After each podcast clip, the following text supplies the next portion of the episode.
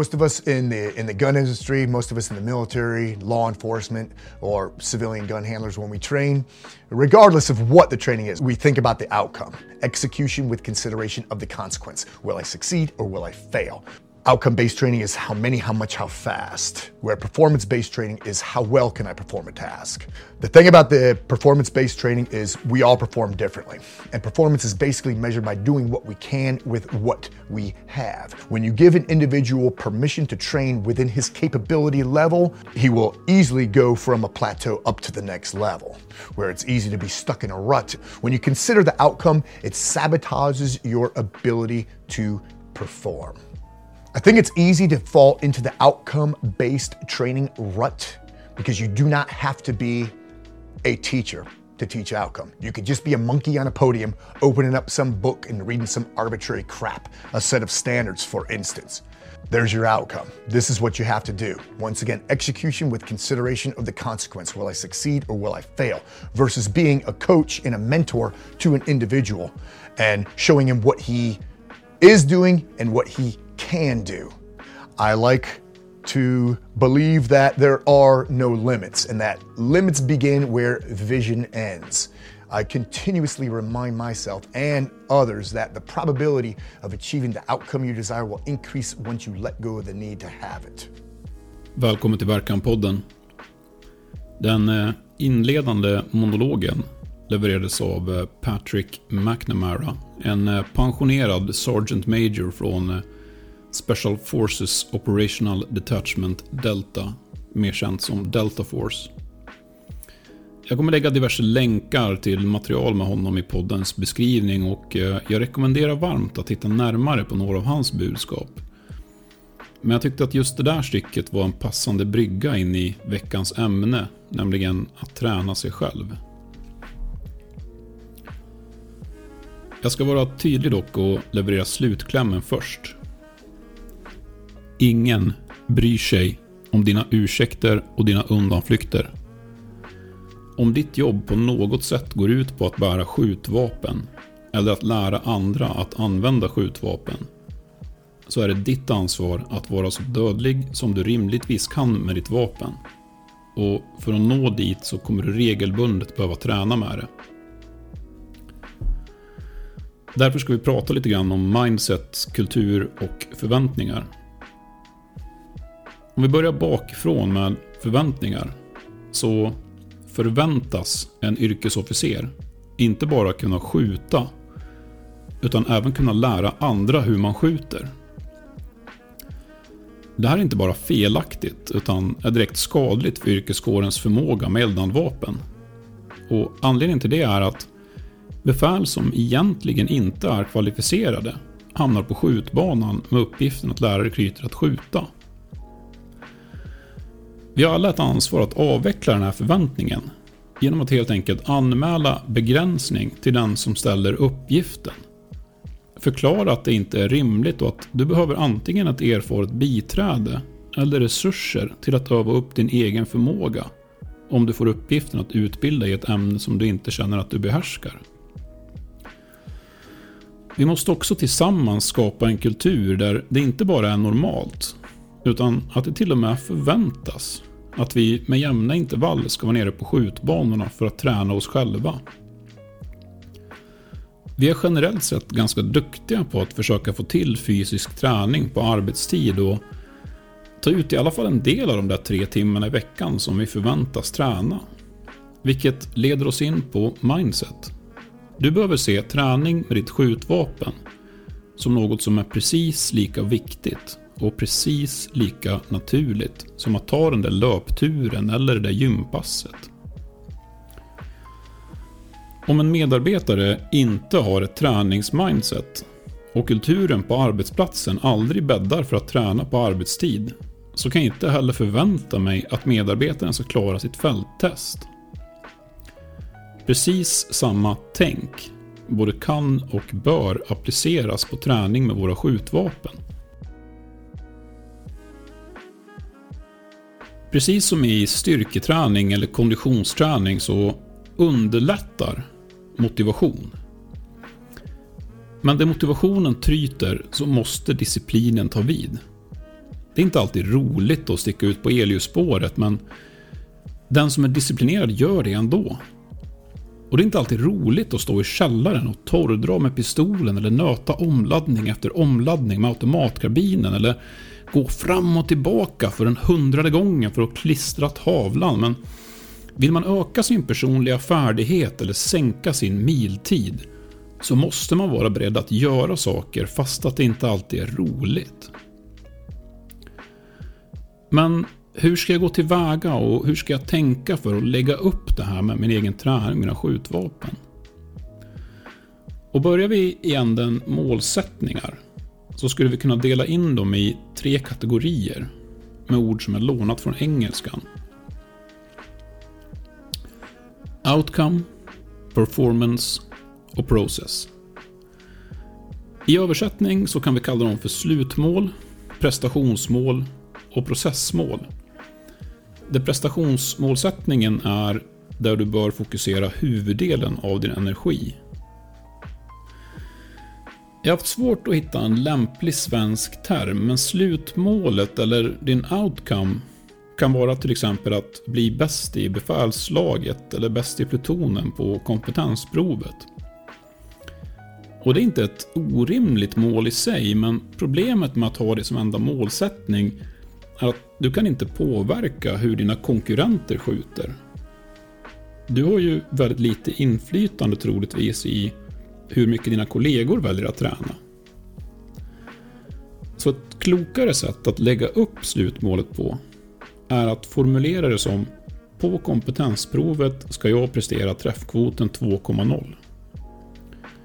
Och om det räcker till att bli bäst så är det ju bra. Och räcker det inte hela vägen fram så har du i alla fall mött din egen målsättning. Prestationsmålsättningarna, eller dina performance goals, fungerar som ett slags delmål. Där du tränar de komponenter som behöver sättas ihop till en helhet för att nå slutmålet. Det kan vara till exempel att korta ner tiden från startsignal till första träff i liggande, att göra omladdningen smartare eller att inte tappa några poäng. Processmålsättningarna blir då vad du måste göra för att faktiskt nå dina prestationsmålsättningar. Till exempel torrträna två gånger i veckan, genomföra ett skjutpass varannan vecka där du själv får träna och så vidare. Så börja med att identifiera vart du vill nå, det vill säga vad ditt tänkta slutmål är. Bryt sedan ner det här till delmål i form av prestationsmål och processmål. För att träna just skjutteknik så är det två saker som brukar vara gränssättande. Tillgänglig tid och tillgång till skjutbanor. Tillgänglig tid handlar till stor del om hur du själv prioriterar och som ett sidospår angående mindset där. Prova att sluta säga “jag har inte tid”. Utan säg istället “det är inte en prioritet” och se hur det känns. Men med det sagt så tar ett skjutpass helt enkelt längre tid än att gå ner på gymmet eller dra ut i löpspåret. Ammunitionen ska hämtas ut, vapnen ska låsas ut, vi ska duka mål, vi måste plocka tomhylsor, vi måste vårda våra vapen och så vidare. Vilket gör att en timmes effektiv skjuttid kanske innebär att vi behöver lägga två, tre timmar i både för och efterberedelser. Och det förutsätter ju att det ens finns utrymme på skjutbanorna för egen träning. Som tur är så går det alldeles utmärkt att avsevärt öka sin egen förmåga utan att avlossa ett enda skott genom att helt enkelt torrträna. Torrträning kan göras hur enkelt eller hur komplicerat som helst. Men i all enkelhet går det ut på att träna sin förmåga att så snart som möjligt få tillräcklig siktbild och göra en tillräckligt bra avfyring. Och den utrustning du behöver är ditt vapen, någon typ av mål och en skjuttimer. Ett enkelt exempel skulle till exempel vara att ta plats i ett lämpligt utrymme och på en lämplig vägg sätta upp någon slags mål. Det kan vara en liten post-it-lapp, en tejpbit eller om man känner sig lite fancy, en bild av en helfigur som man skriver ut i reducerad skala. Ställ dig sedan i grundställning, sätt timern till random och starta den. På startsignalen går du upp i anläggning och så snart du tycker att du har tillräckligt bra siktbild för att få en träff i målytan du har satt upp, så trycker du av. För att utveckla det här ytterligare och faktiskt börja mäta om det blir bättre, så börjar du använda partider. Det vill säga att timern ställs in för att ge ett startpip och ett slutpip. Och för den här övningen så kanske en rimlig partid att starta med är 2 sekunder. När du känner att du konsekvent är innanför den partiden så sänker du till 1,8 sekunder. När du är konsekvent innanför den partiden så sänker du igen och så vidare. Och härifrån är det nästan bara fantasin som sätter gränserna. Till exempel att sätta upp flera mål i olika storlekar för att öva både målväxling men också att variera hur fin siktbild och hur fin avfyring som behövs. Vill man verkligen fördjupa sig i det här så har Instagramkontot TVSSM satt ihop en liten torr träningsöft som man kan kika i och som vanligt så kommer det ligga en länk till den i beskrivningen. När du sedan väl får möjlighet att skjuta skarpt, se till att faktiskt träna och inte bara skjuta. Om du till exempel i torrträningen har tränat ner det till en och en halv sekund så gör samma sak skarpt för att verifiera att du faktiskt är så snabb även på skjutbanan. Försök gå igenom de prestationsmål du har satt upp för dig själv och ha alltid en plan och följ den planen när du väl står på skjutbanan. Titta också alltid efter sätt att bli bättre. Till exempel låt en kamrat filma dig i slow motion och analysera dina genomföranden för att hitta svaga punkter. Och de svaga punkter du hittar kan du med fördel lägga upp som nya prestationsmål och sen fokusera på dem under nästa torrträningspass.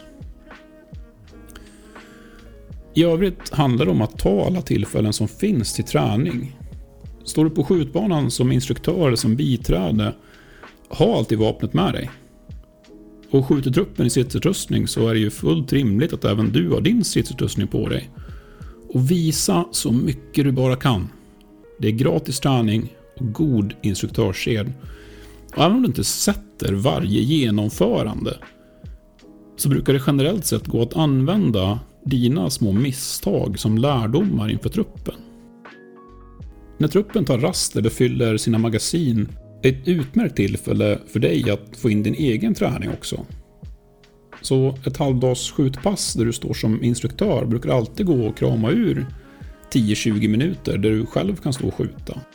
Vill du verkligen ta det till nästa nivå och bli riktigt, riktigt duktig på att skjuta så finns det dock bara ett effektivt sätt.